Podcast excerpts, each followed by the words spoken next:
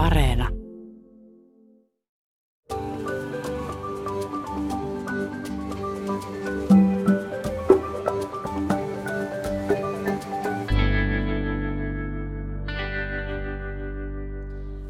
Muistan, kun kesällä 1985 sain silloiselta poikaistavaltani kortin Inarista.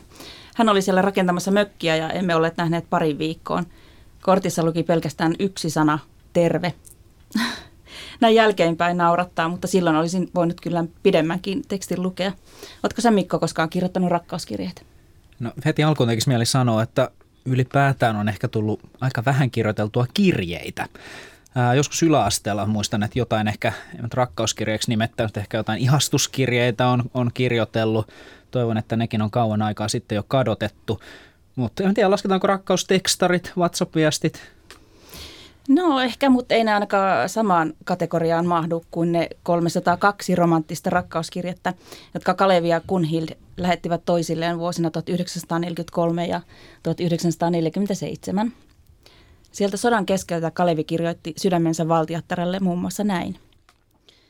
Oma lemmikkini, kepeinä lumihiutaleina leijailevat erään Straussin valssin sävelet ilmassa, saaden ajatukseni jälleen lentämään sinun luoksesi. Tähtisilmäni luokse. Hiljaa ajatuksissani sivelen pehmeitä kutrejasi, tuntien niiden hyväilevän kosketuksen sormissani. Tunnen ihanan pehmeyden poskillani. Tiedätkö, miltä näytit, kun viimeksi näin sinut? Tarkoitan tuota silmän räpäystä ennen oven sulkeutumista välillämme. Darling, sieluani vihlaisi, kun näin suurten silmiesi katseen. Jotakin niin pohjattoman kaunista ja samalla niin suurta hellyyttä ja haikeutta – en ole nähnyt koskaan. En koko elämässäni. Tuo katse tunki mieleeni ja minä muistan sen vielä kuollessanikin.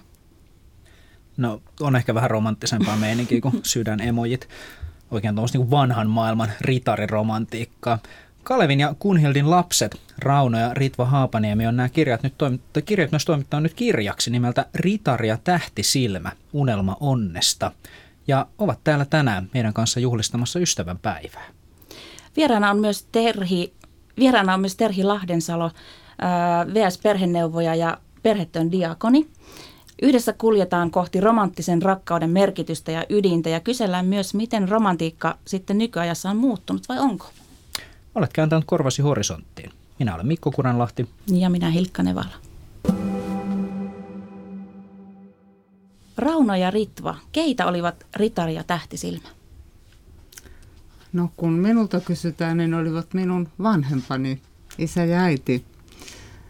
Ja tässä kirjan niin kuin viitekehyksessä ää, mä sain tutustua heihin jonain ihan muuna kuin omana isänä ja äitinäni, vaan he olivat kaksi nuorta ihmistä ää, sen ajan elämässä ja, ja sota ja kaikki tämä, missä, missä elettiin.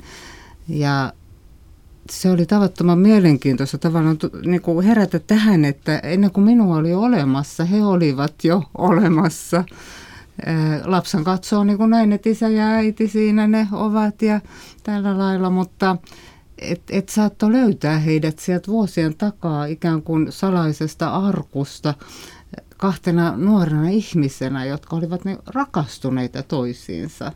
Että tällainen ää, rakastunut pariskunta – Entäs Rauno, ketä he olivat?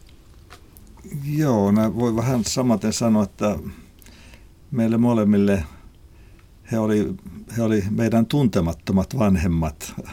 Että, että vähän niin kuin heistä sukeutui vähän semmoisia jotenkin sankari tai joku tämmöinen niin kuin elokuvallisia hahmoja, joita mä en ollut tuntenut enkä ajatellutkaan, että omat vanhemmat ovat nuoria, että he on ajatellut tuolla tavalla. Tämä on semmoinen kirjavaihto ja hän nuoruus on ollut heidän oma maailma, että he ei ole meille jakanut. Että, et, et, et se oli niin kuin kaksi ihmistä, jotka aivan sattumalta tutustu toisiinsa, mies ja nainen tuommoisessa ajassa ja, ja tota, hyvin romanttisen rakkauden läpikyllästämiä nuoria, joita me ei, ei oltu niin kuin tunnettu, kun lapsenahan on vanhemmat aina vanhoja ja sitten kun me ollaan oltu vanhoja, niin on ollut vielä vanhempia, niin tota, se on ollut hyvin merkillistä se, joskus Ritva sanoi, että on läsnäolon tunne, että he, he tuli niin nuorina läsnä meille ja sitten tuli uusia piirteitä. Et, et hyvä kysymys. Ei mä nyt ihan vieläkään tiedä, keitä he oli tuohon aikaan. Kaikkeaan he ei kerro kirjassakaan, mutta, mutta uusia piirteitä tuli omiin vanhempiin. Mutta isänne oli rintamalla ja äitinne oli sitten ö, opiskelija.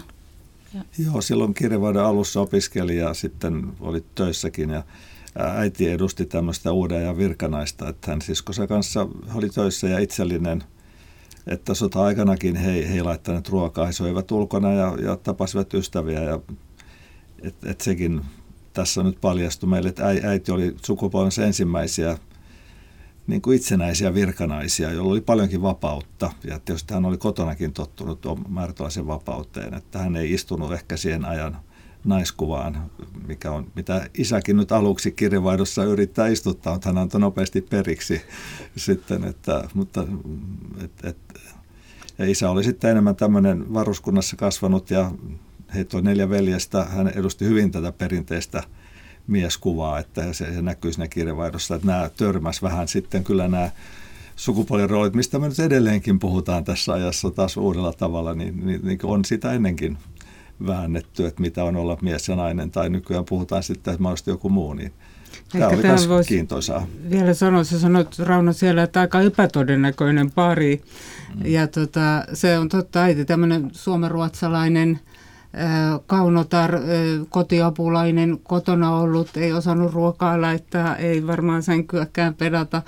Ja, ja sitten isä siellä tavallaan kauhukuva sodassa niin kuin hirveässä paikassa. Ja äiti täällä Helsingissä sitten, totta kai täälläkin on pommitukset ja kaikkia pelätään ystävien kuolemaa ja kaikkien mitä tapahtuu, mutta, mutta hän on kuitenkin tämmöinen hyvin pukeutuva suomenruotsalainen sivistyneestä perheestä, opiskelee ja myöhemmin on viljavaraston johtajan sihteeri, itsenäinen nainen.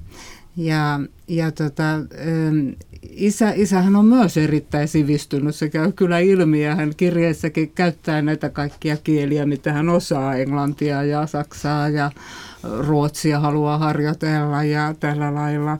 Mutta että tämä palvontatilanne on ehkä syntynyt jo ihan luonnostaan tästä asetelmasta käsin, että, että isälle tämä neito äh, ruusuisten pilvien linnassa oli niin tavallaan tavoitteena tavoiteltava ilmestys. ikään kuin ei hänen normaaliin semmoiseen elämänpiiriinsä siihen, eikä varsinkaan nyt siihen sota-aikaan. Ja isällähän on tavallaan nyt nuorena, muistaakseni on 22 kun ne aloittaa, niin on takana jo sota. Hän on jo 19-vuotiaana lähtenyt Saksaan koulutettavaksi. Hän on jo yhden sodan nähnyt, 22-vuotias ihminen. Että, että siinä tämä niin kuin myöhemmin sit varmaan tulee vielä ilmi, mutta tämä, tämä koko kirjan läpi kulkee periaatteessa tämä ajatus, että, että, että Guni, sinun avullasi selvisin tästä kaikesta. Tämän, että sinä olit olemassa, minä jaksoin vielä jatkaa tätä hulluutta, tätä sodan hulluutta ja tätä kaikkea kamalaa, mitä olen, niin kuin, että hän on niin kuin hänen suojelusenkelinsä, ylimaallinen olento.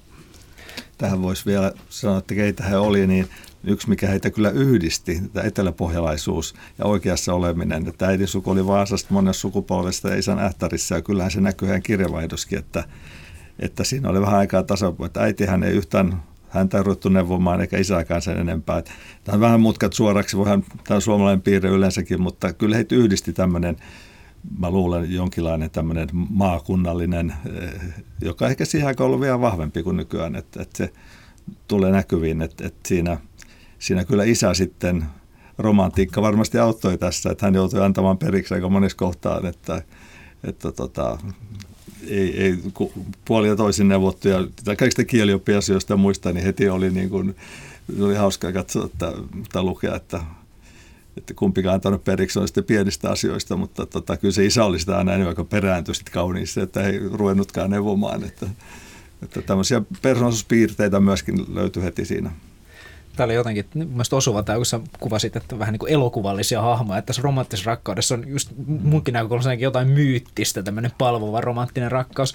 Terhi Lahdensalo, mitä ajatuksia sussa nykyisen parisuhdeteeman asiantuntijana paljon teet työtä parien kanssa, parisuhdekysymysten kanssa, niin mitä ajatuksia sussa tämmöinen oikein vanhan ajan romantiikka herättää?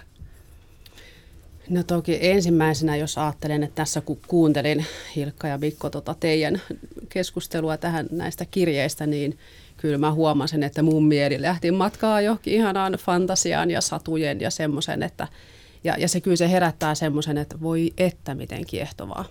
Että totahan, totahan niin kuin jokainen kaipaa. Siis jotain tollasta, että, että puhutaan noin kauniisti toiselle ja jo, joku sellainen, että mä ajattelin, että jotenkin se, mistä se mystiikka syntyy, että onko se mystiikka juuri jotain sitä samaa, jos miettii tämmöistä niin elämän merkityksellisyyttä ja pyhyyden kokemusta, että tuossa on jotain semmoista, tosi kaunista ja puhuttelevaa. Teossa jo puhuittekin, he, heitit Mikko niistä emojeista ja, ja Whatsappeista, että tokihan se on tässä ajassa erilaista. Et, et se on niin kuin muuttunutta, se varmaan se tapa, miten sitä ilmaistaan, että ehkä siihen on tullut myös niin kuin moninaisemmaksi se, että miten voi omaa romanttisuuttaan tai ihastustaan tai toisen merkitystä ilmaista. Ja, ja totta kai tuohon vertaa, että silloin he on niin kuin elänyt siellä sodan ajassa, että, että se on myöskin ollut se keino, jolla on voinut pitää yhteyttä. Ja, ja, mutta se, mikä, mä ajattelin tuossa ehkä se, mikä puhuttelee, mikä on erilaista, mitä ehkä soisi tähän aikaan lisää, on se joku sellainen rauha – ja, ja mielessä pitäminen, mielessä kantaminen. Että et tässä ajassa sillä varmaan on ehkä, sille on ehkä kysyntää ja, ja sitä ihmiset etsii sen niin kuin kaiken tämän valtavan niin kuin äärellä, kun on niin paljon vaihtoehtoja ja ihmiset paljon kuvaa sitä niin kuin parit, että on kiirettä ja arki on täynnä kaikkea. Että joku se sellainen niin kuin pysähtyminen. Et jos nyt miettii, että sä asetut kirjoittamaan, niin sähän oot jo mielellistänyt sen sun rakkaasi ja sit sä alat kirjoittamaan, jolloin sä ajattelet häntä samalla. Ja käsin kirjoittaminenhan jo itsessään on niin kuin hyvä tekevä niin kuin me, meidän kognitiolla ja jotenkin mielelle, että ja sitten sä lähetät sen kirjeen, se lähtee matkaan ja se matkustaa siellä. Ja sä ajattelet, että koskahan se mun rakkaani saa sen. Ja sitten sä mietit, kun se lukee sitä. Ja sitten sä odotat, että koska sä saat ehkä vastauksen. Että sehän vaatii ihan valtavasti se sinnikkyyttä odottamisen malttia, jotenkin luottamista, että jonain päivänä se vastaus tulee. Että sä et voi niin kuin WhatsAppista katsoa, että ahaa, nyt se on lukenut sen. Niin kuin, nythän sä voit katsoa sieltä, että koska se ihminen on lukenut, sinne tulee se merkintä, että ja mä ajattelin, että tuossa on jotain semmoista tosi kaunista myöskin meidän psyykkiseen toimintoon liittyvää. Että et se semmoinen joku rauhan ja niin kuin tilan ja ajan kanssa oleminen. Tähän liittyen voisi vois itse asiassa lukea toisenkin otteen kirjeestä, joka jos kuvataan myös sitä odottamista, mutta myöskin sitten tätä, mitä te kuvasitte aiemmin, tätä merkitystä siellä hyvin epävarmoina aikoina ja trauma, traumaattistenkin olosuhteiden keskellä, että mikä tämmöisen rakkauden kannatteluvoima on, niin siellä Kalvi kirjoittaa näin. Hello my darling, kiitos kuni kirjeestäsi, joka ei tällä kertaa ollut matkallaan kuin neljä päivää. Siis melko pian tullut. Oletpa oikein herttainen, kun muistat minua kirjeellä. Sanon vielä kerran, että kirjeitä täällä tulee ikävä. Ne tuovat aina tullessaan murusen sinua, ja siten tulen toimeen. Joskus kun on oikein henkisesti poikki, on ollut useamman vuorokauden yhtä mittaa neljän panssariseinän sisällä, eikä huvita enää koko sota paljoakaan. Ei välitä itsestään, koko itsesäilytysvaisto on turtunut. Tekee tuollainen kirje ihmeitä, luo aivan uuden miehen. On jälleen herkkä granaattien ujellukselle ja vaunun panoraamasta näkee ihmeen hyvin. Tämä on aika hurjaa, hurjaa kieltä. Mitä te, mitä te ajattelette siis, jos mennään tarkemmin siihen, että mikä se, mikä se romanttisen rakkauden se tällaisessa olosuhteissa, mikä se on se voima, mikä siellä kannattelee? Mitä tämä merkitsi teidän isälle? No mua kosketti toi, mitä Terhi puhui tuossa siitä rauhasta ja pysähtymisestä ja, ja tota, jonkun pyhyyden kokemuksesta. Mm. Että tulee kosketetuksi toisesta ihmisestä. Joo. Ja, ja siinähän tapahtuu sellainen silloin, että tavallaan jotenkin niin kuin herää itseensä myös se tulee tietoiseksi itsestään ja, ja tota, sillä on niin kuin jotain arvoa, elämää suurempia arvoja. Toinen on nähnyt minut ja minä näin toisen. Ja olkoonkin, että tämä on voimavara siinä suhteen alussa usein, mutta parhaassa tapauksessa, kun se kypsyy eteenpäin, se voi kasvaa juuri tämä jotta ne haasteet vastaan. Mä, mä haluan oppia tuntemaan sut yhä enemmän ja itseni myöskin. Ja, ja kyllä se niin kuin, tämä, mitä Terhe puhuu, niin, niin ja just tämä niin tämmöinen nyt puhutaan ikään kuin jostakin sellaisesta niin kuin vanhanaikaisesta romanttisesta rakkaudesta, niin mä sanoisin, että se ei ole suinkaan vanhanaikaista, mm. se on tulevaisuutta. Se olkoon meille niin kuin, johtotähtenä että tästähän on kysymys toisesta ihmisestä välittämisestä. Ja olkoon se vaikka puutarha, josta mä välitän, tai koira tai kissa tai kuka tahansa, joka tulee mua vastaan. Että se, on, mun mielestä on kysymys niin kuin ihan semmoisesta perusrakkaudesta. Mm rakkauden voimasta, ei vaan siitä tunteesta, että nyt mä tunnen jotakin, vaan mitä mä oon sitten valmis tekemään sen eteen. Niin kuin näistä kirjoista myös hyvin ilmenee, että se ei ole vaan tämmöistä haihattelua, vaan suunnitellaan ja, ja tota, mietitään asioita ja miten mä voisin sulle taas sitä tupakkaa lähettää tai, tai, tai, tai nämä leipäkortit tai lihakortit sulle lähetään, että sulla olisi siellä nyt syötävää. Mm niin ähm, se, se mulle ainakin tämä romanttinen rakkaus on tällainen, että mä toivoisin, että tämä leviäisi koko ihmiskuntaan vauhdilla. Ja voihan se olla, että korona-aika ei niin paljon pahaa, ettei hyvääkin on tähän suuntaan vähän niin kuin meitä viemässä. Mutta se kysyt, mitä merkitsi isälle, niin mä, tässä on vähän tämmöinen ehkä sukupuolinäkökulma, että mä, mä oon jotenkin isäni poikana ymmärtänyt myös sen, että mä olen saanut tämän romanttisuuden kyllä isältä hyvin vahvasti ja se on ollut mun voimavara ja myöskin joskus uhkakin. Mutta mä, mä, kyllä se olisi näkyykin, että se merkitsi toivoa. Se, että, että hän on aika moneen kertaan sanonut, että täytyy olla jotain parempaa. Ja silloin niin kuin äidistä tuli sellainen majakka siellä, joka edusti sitä parempaa. Ja varmaan aluksi vähän niin kuin epärealistisen ihanteellinen. Hän rakensi äidistä semmoisen täydellisen ihannekuvan, joka, jossa on kaikki hänen palvontaan se kohdistuu. Ja, ja, mutta se oli niin kuin hirveän tarpeen, että se oli siellä, kun hän aika syvissä vesistä, voi sanoa, että pimeydessä siellä mentiin, niin se oli, että äiti edusti valoa ja niin kuin syytä ponnistella eteenpäin, että sen jälkeen tulee jotain parempaa. Että romanttisuus ylipäätään on varmaan se, että että uskoa, että jotain sellaista parempaa, mitä ehkä edes ole, mutta ainakin kuvitellaan sitä ja toivotaan, että se on niin kuin hirveän tärkeää siinä romantiikassa. Siinähän kuvitellaan myös paljon, mikä ei ole todellista sinänsä, mutta on niin kuin tärkeää, että se antaa, antaa voimia ja hirveän hyvin tuossa kuvasta, että, että, niin virkistävä, että hän niin kuin virkistyi, jaksoi enemmän, että antaa energiaa. Että kyllä se toivo paremmasta on aina ollut ihmiset niin kuin auttanut yli vaikeiden aikojen. Että, että että tässä selvästi näkyy, että siinä vaikeina aikoina tämä romantiikka ja äiti oli isän semmoinen voimavaraterapia ja sitten myöhemmin äidistä tuo niin tehtävä, että, että hänen elämän tehtävä, että, että hän haluaa niin kuin olla hyvä mies ja, ja se, sen takia hän sitten opiskeli, hankki työpaikan, että hän, hän piti hyvin tarkkaan, että hän ei kosinut äitiä, niin kun hän koulun loppuun hän työpaikka. Että hän oli selkeä kuva, että miten tämä asia hoidetaan. Että voi kanssa ajatella aika romanttisesti mm. näin. Jotenkin tässä niin kuin melkein tuntuu, että, että niin kuin, äh, tämä, kun kehotettiin naisia kirjoittamaan rintamalle niin kuin muutenkin, että mm. nämä kirjat on siis ihan pitäneet nämä miehet hengissä. Tässä sanotaan, että olen jälleen herkkä granaattien ujellukselle ja vaunun panoraamasta näkee ihmeen hyvin, kun on saanut sen merkityksen taas. Mm. Että siellä voi olla helposti semmoinen hälläväli ja mm. niin kuin tunnelma. Miten nykyaikana, Terhi, mihin, mihin me tarvitaan romantiikkaa ja rakkautta? No, jotenkin tuossa kun kuuntelin keskustelukumppaneita tässä niin, ja jotenkin tota maailmaa, mistä noissa kirjeissä tavoittaa, niin mä ajattelin, että ei, ei, ei, ei siinä niin perusihmisyydessä ei ole mikään muuttunut. Ja, ja siinä rakkauden ytimessä, että siinä kaipuussa niin toisen ihmisen lähelle, mistä sä Ritva puhuit jotenkin, se, että, että tulee nähdyksi. Et, ja, ja sitä ihan samaa kaipuuta kohtaan päivittäin parien kanssa ja myös omassa elämässä, omassa parisuhteessa – että, että mä tulisin nähdyksi itseni ja toi toinen kuulisi mua, se tajuisi mua. Ja sitten myös se, että mä saan antaa niin toiselle vastarakkautta. Että jotenkin se vastavuoroisuuden kokemus siinä, että, että kyllähän se elää tänä päivänä. Ja, ja sitten se kaipuu siitä, että et, et mitä se romantiikka sitten kenellekin on. Että toisillahan se on niitä kukkasia tai sanoja, jollekin se on kosketusta. Et suurin kokemus romant, et romantiikasta on se, kun toinen hipasee tai koskettaa tai katsoo kauniisti. Et kyllä mä että se on niinku niissä pienissä eleissä huomaavaisuudessa ja sitten se on sitä niin kuin isommin jotenkin kukkien tuomista tai ajattelemista. Et mulla jotenkin jäi mieleen tämmöinen näistä kirjeistä joku se semmoinen, puhutaan siis tämmöistä mentalisaatiokyvystä.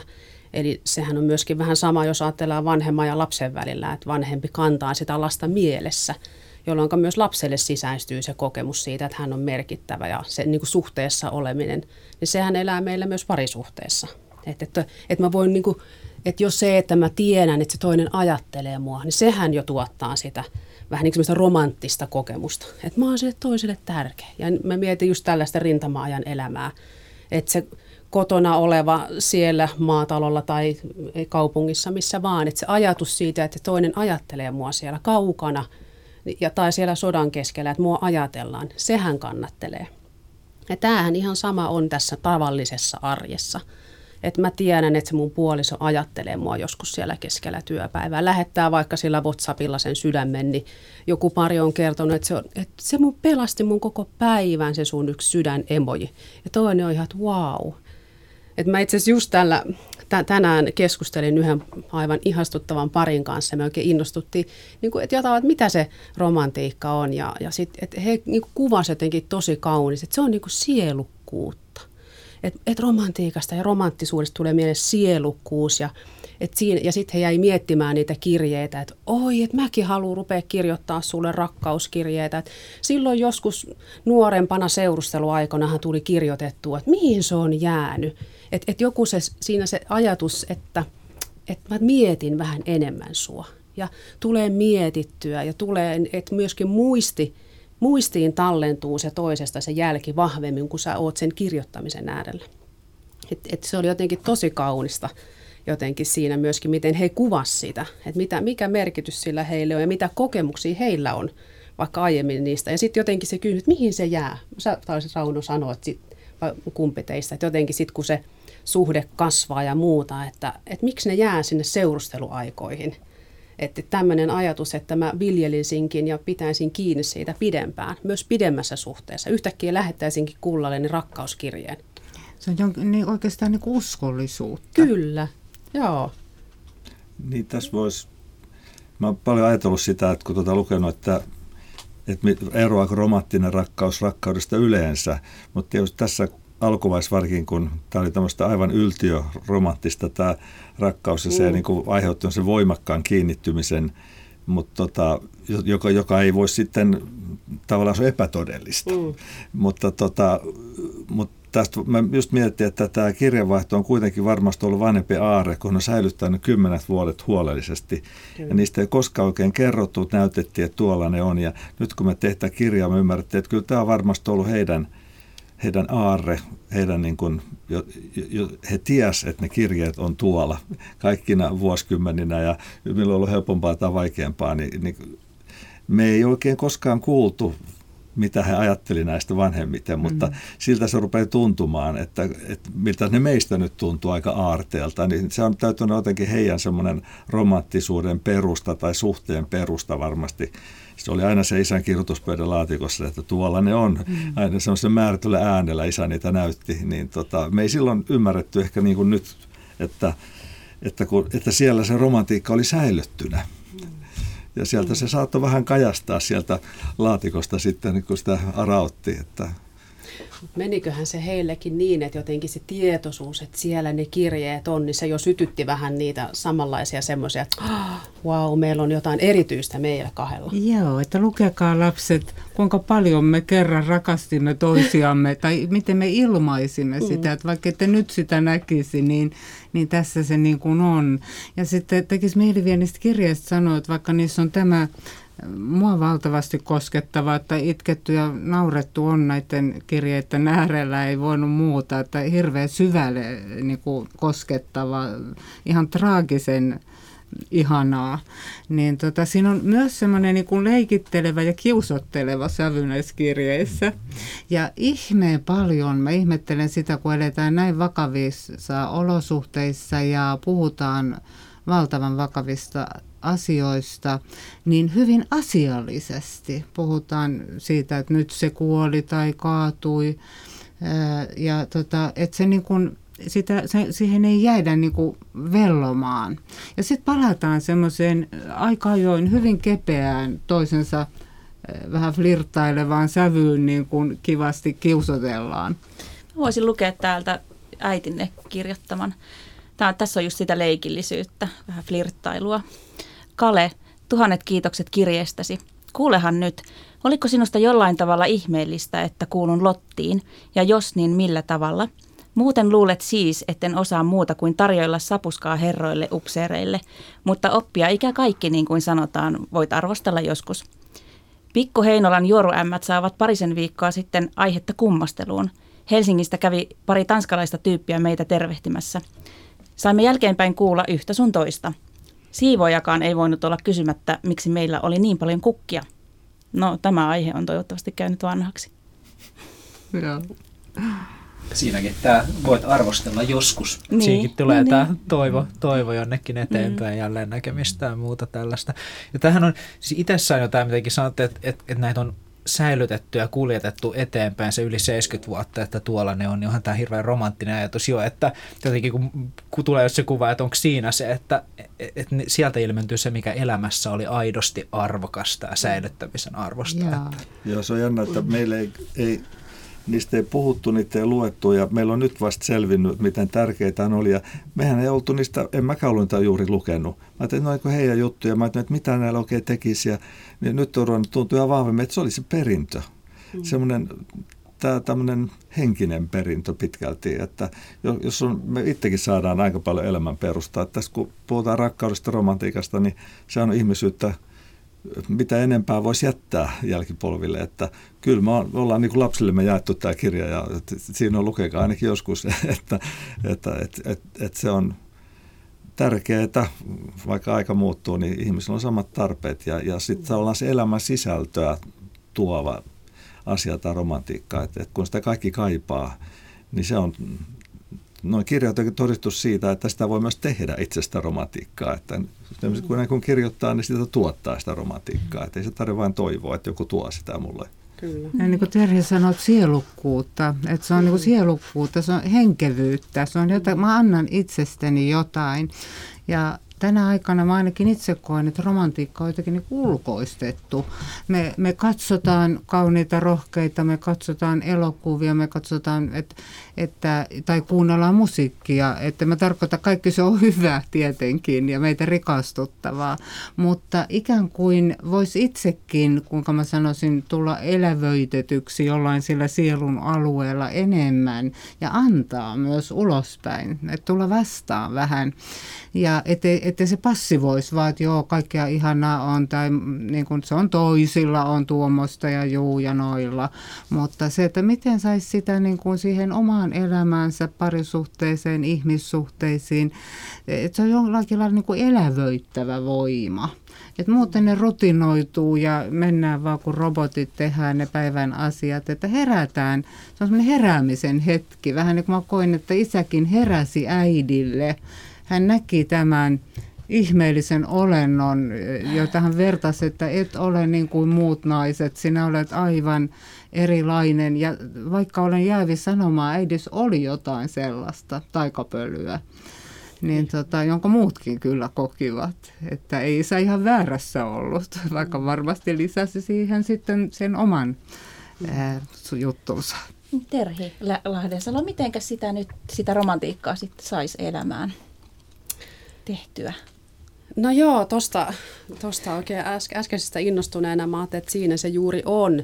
Ja mä ajattelin, että tämä sana sielukkuus, niin kuin tämä er, erään parin toinen puoliso, niin kuin puolisoista ilmasi, niin resonoi mussakin vahvasti. Ja mä ajattelin, että, että niin kuin sä Ritva puhut tässä ajassa, sitä haetaan ulkopuolelta, niin se varmaan on vähän mennyt niin, että, se, että sitä kuvitellaan, että se on jossain muualla ja sitten kun mä noudatan nämä ja nämä listat, niin sitten mä saavutan sitä, että onko se myöskin vähän mystifioitu jotenkin kaukaiseksi. Ja sitten lopulta, lopulta sitten jotenkin, niin kuin mä ajattelin, että ylipäätään ehkä elämässä monet asiat löytyy siitä, että mä alankin vähän hidastamaan. Mä alankin vähän uskaltaa katsella itseeni ja vähän katsoa sitä omaa elämääni ja jotenkin pysähtyä. Ja e, niin kuin, mä ajattelin, että se on vähän niin kuin yhteyttä oman sielunsa kanssa. Si- siitähän se syntyy se kyky nähdä myös sitä kaunista ympärillä. Et lopulta jollekin voi niin kuin viikon romanttisen hetki olla se, kun puoliso vei roskat puolesta. Et, et ne voi kiteytyä hyvin arkisiin asioihin. Ja, ja mä ajattelin, että kyllä se lähtee siitä, että mä uskallan alkaa kattelemaan sitä, että, että, että mistä, mistä mun elämä koostuu, mistä meidän parisuhde koostuu. Ja, ja nimenomaan semmoisesta, että, että mistä mä voisin niin kokea tyytyväisyyttä, mihin mä voisin niin kuin tykästyä, mikä mulle tuo iloa ja miten mä voin ilahduttaa toista. Et mä, mä että se molemmin puolisuus, että myös se, että mä saan tehdä toiselle hyvää, niin sehän myös tuottaa itselle hyvää. Et, et kyllä mä ajattelen, että se on niin kuin paljon sitä jotenkin pysähtymistä. Et, et ehkä sen takia nuo kirjeet tuntuu niin hirmu merkittäviltä, koska siinä vähän niin kuin toteutuu automaattisesti se pysähtymisen ajat, että sä niin kuin, ja rupeat ajattelemaan. Sä ajattelet sitä toista, vaikka siinä ehkä tulee vähän sitä niin kuin se tähtipölyä, mutta eikö se ole just ihana?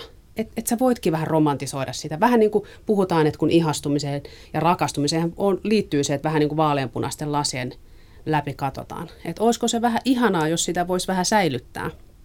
Tai, ja varmaan se, että kun itse toki työskentelen parien kanssa, jotka on sitten ajautunut solmuun, on tullut niitä vaikeuksia ja pettymyksiä ja on tosi kipeätä ja monenlaisia asioita tulee siihen, niin sittenhän sitä lähdetään etsimään, että mihin mä tuossa ihmisessä aikanaan ihastuin, että mitä siitä on jäljellä, mitä mulle on tapahtunut.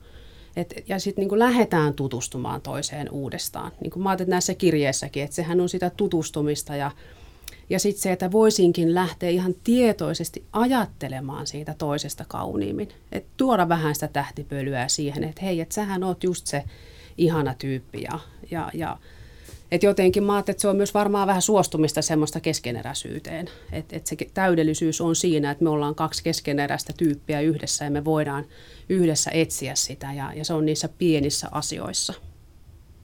Ja sitten joo. Niin, niin kuin se, että, että mulla on vaan ihan lyhyt, mä sanoin Terhille, että, tota, että tota, Eh, just mitä sä puhuit, niin että se tulee tämä, että romantiikka on todellisuutta, eikä se ole vain mitään harhaa mm. tai että me, meidät on höynäytetty mm. johonkin tällaiseen epätodelliseen maailmaan, jo, että Antipa olla kyllä tuo tuosta menee kohta ohi ja todellisuus iskee ja lapset tulee ja mm. öitä valvotaan, niin, niin tota, että tää, tää, mä ajattelen myös sillä tavalla, että se, se, se on todellisuutta, se on, se on mm. ihmisessä sisäänrakennettu perusvoima, josta käsin ihminen ylipäätänsä jaksaa elää ja just mm. nähdä tätä niin kuin kauneutta ympärillään. Kauneutta ja hyvyyttä, ää, niin kuin sitoutua siihen ainakin välillä. että, että totta mm. kai elämässä on just nämä haasteensa ja kaikki vastoinkäymiset ja muut jutut, mutta, mutta kyllä mä uskon, että viime kädessä juuri tämä nostaa ihmisen ylös, se usko siihen hyvyyteen, rakkauteen ja, ja mm, romanttisiin asioihin, jos me näin nyt ison otsikon laitamme sille. Mm. Niin piti sanoa vielä tuosta romantiikasta, se jotenkin tässä puhut tästä pysähtymisestä, että vähän sama, että se vaatii aikaa, että kyllä rom- romantiikka ei, synny itsestään. Että ehkä tämä nyt, kun katsoo omia lapsia, jos on lapsenlapsia, tosi kiireistä perhe-elämä, että ihmistä järjestää elämänsä oli kauhean kiireiseksi ja myös valittaa sitten paljon, että ei se, niin kuin, se pelkkä toive romantiikasta ei riitä, että se, on, se, on, se vaatii aikaa, jotta se voi muuttua teoiksi. Ja toi on hirveän hyvä toi kirjavaihto. Että siinä pitää pysähtyä ainakin hetkeksi tosi kaikenlaisissa oloissa Esa Kisat kirjoitti, mutta hän on ollut hetkeksi sen paperia kynän kanssa ja miettinyt, mitä hän sanoo. Ja sitten sehän voi aina palata uudestaan, että on kirjoitettu. On hirveän hyvä tapa oikeastaan käydä dialogia, että se, se ei vaan katoa ilmaan, vaan sitä voidaan jatkaa niin kuin sitä rakentamista, että, että se, se vaatii sen aikansa. Ja kyllä, kyllä se vaan niin on, että se pysähtyminen ajanotto, että, että se on, ei se kun se kuitenkin on kaikissa meissä sisällä edelleen varmaan se romantiikan kaipuu, niin se odottaa vain sitä, että me vähän höllätään, että se pääsee sieltä esiin ja sitten säilytetään se vaikka parisuhteessa se dialogi sellaisena, että osataan ilmaista sitä toisille. Että, ja miksi se voisi oikeastaan olla ihanteena semmoinen, että se voi olla myös elämän asenne. Että ihan kaiken kattava elämän asenne. Mm. Niin musta oli ihana tuo, että, että, että jotenkin ajatus siitä, että se on meissä kaikissa sisällä, se niin odottaa pääsyä ulos, mutta sitten se kaikki arjen tohina ja, ja se jotenkin pysähtymättömyys tai ehkä myöskin, ja kyllä mä ajattelen, että, että, että varmaan se on myös monelle vähän semmoinen, että onko se minuakin varten. Et kysymys, että toki nyt mä ajattelen, että romanttinen rakkaus varmaan liittyy enemmän siihen parisuhdeteemaan, mutta siis ylipäätään elämässä, että et kyllähän sitä romantiikkaa on kaikkialla niin kuin ystävyyssuhteessa, kauneudessa, taiteessa, kulttuurissa, että ylipäätään sen äärelle, että, että mistä mä löydän kauneutta, millainen kauneus puhuttelee minua, kun siinäkin me ollaan kauhean erilaisia. Ja mä että se on toki niin kuin yksilöllistä myös pareissa, että mikä on juuri siinä parisuhteessa se, mikä koetaan niin kuin erityisen romanttisena, mikä on sitä romantiikkaa. Mutta kyllä mä kanssa uskon siihen, että se on jokaisessa ihmisessä on kai, niin kuin kaipuu kauneuteen, kaipuu semmoiseen, että elämä on vähän myös jotain muutakin kuin sitä kädet mullassa tyyppistä niin kuin arkitaivallusta. Että et saa hetkeksi vähän niin kuin olla siellä unelmoimassa ja kokea semmoista niin kuin ihastusta ja ihmettelyä ja hämmästelyä vähän niin kuin lapsen tavoin. Että se on mm. kauhean niin kuin puhdasta siinä. Ja se on tämmöinen luova voima myös, Kyllä. mä koen, että taiteilijoilla, yhtä hyvin tiedemiehillä, mm.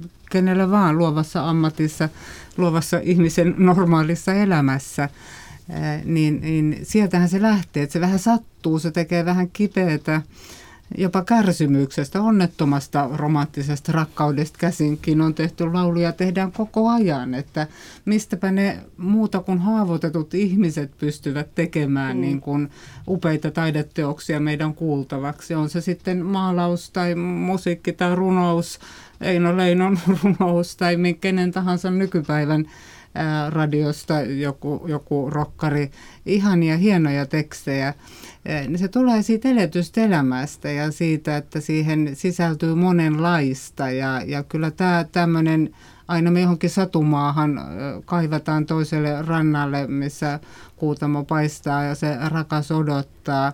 Ja, ja se on kuitenkin niin totta. Kaikki, minkä niin kokee ja tuntee, se on totta, eikä se ole vaan, että sillä voi niin nauraa, että se on lapsellista ja vanha-aikaista ja avaa nyt silmäsi ja herää tähän todellisuuteen.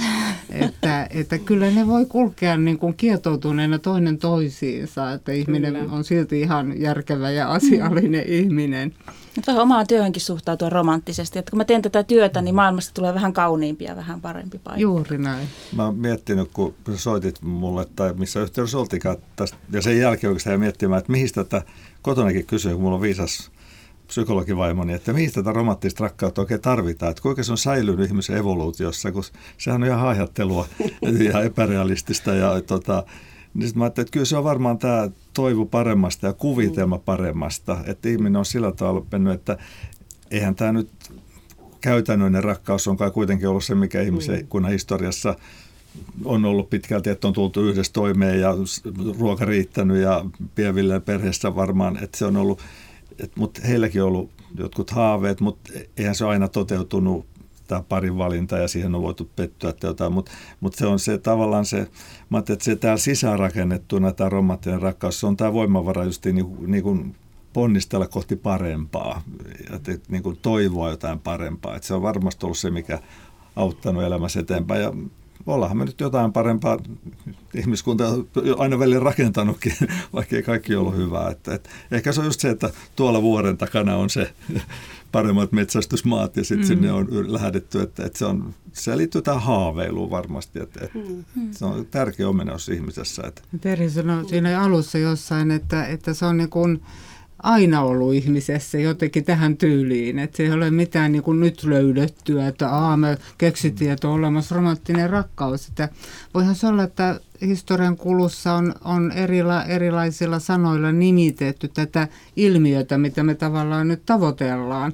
Että mistä kaikesta niin kuin valtavan salaperäisestä asiasta onkaan kysymys, että se ei näillä kahdella sanalla edes selity, vaan, vaan se voi jokainen kätkeä sydämensä ja mietiskellä mitä, mitä se oikein tarkoittaa ja mihin se minua kutsuu.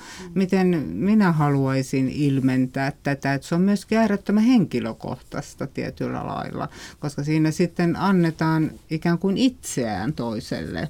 Ja toivottavasti sitä kaikkein parhainta just niinä hetkinä. Ja yleensä parhaimpansa antaa silloin, kun siitä itse on mitään edes tiennyt että kun rupeaa oikein suunnittelemaan, laskelmoimaan, vaikka, vaikka tota, minusta on hienoa sekin, että suunnittelee ja laskelmoi, että laittaa sille rakkaalle vaikka päivällisen tai illallisen tai kukkakimpun tai minkä tahansa, kaikki ne on erittäin toivottuja eleitä, e, semmoinen välittämisen ajattelin sinua tänä hetkenä, menin mm. kukkakauppaan.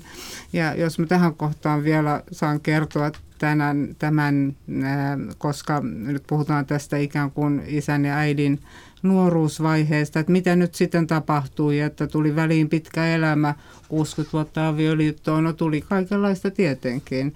Mutta tämä, mitä mä oon kertonutkin, niin tota haluaisin kertoa, että isä sai aivoinfarktin 83-vuotiaana ja hänet meni puhekyky niin, että kukaan, se oli ihan Kiinaa, ei siitä saanut mitään selvää, hän oli ihan hutero, mutta pohjalainen sotaveteraani lähti hissittömästä talosta, neljännestä kerroksesta, laihana poikana, kerran viikossa lähimpään kukkakauppaan ostakseen rakkaalle kukkakimpun ja ne oli usein neilikoita, koska äidin hääkimpussa oli neilikoita ja, ja isän rintakukkaan oli neilikka. Sen näkee tuosta kirjan kansikuvastakin. Ja sitten hän viittasi usein siihen kukkakimppuun, kun siellä käytiin, että ne on kauniita, siis se ele näin. Että jos ei tämä ole romanttista, hän oli silloin 85, mä muistan, eh, niin mikä, mikä mikä sitten on romanttista, että, että kyllä se alkukipinä, mikä oli, tai se roihu, se liekki, se kuljetettiin läpi elämän, ehkä välillä vähän vaimeampana, mutta, mutta sitten se oli taas niin kuin näkyvissä niin kuin täydessä voimassaan. Wow. Ja ehkä tuosta to, tuli se mieleen, että kun romanttinen rakkaus, paitsi että rakennetaan se ihan ne kuva ihmisestä, mm. se edellyttää sitä, että mä haluan tuottaa hänelle jotain hyvää. Mm. Ja sehän ehkä tämän romanttisen rakkauden tehtävänä on sitten myös se, että tuottaakseni jotain hyvää, niin pitää vähän kasvaa itsekin. Vähän mm. tinkiä jostakin tai joustaa. Tai, että ehkä se on myös kannustin siihen – itsensä kasvuun. Et itse näin romanttisena henkilönä on kokenut joskus ongelmalliseksi. Mulla on niin kuin tällainen kuva itsestäni. Sitten mä oon hirveän pettynyt. No en mä nyt sitten ihan kaikkea pystynytkään.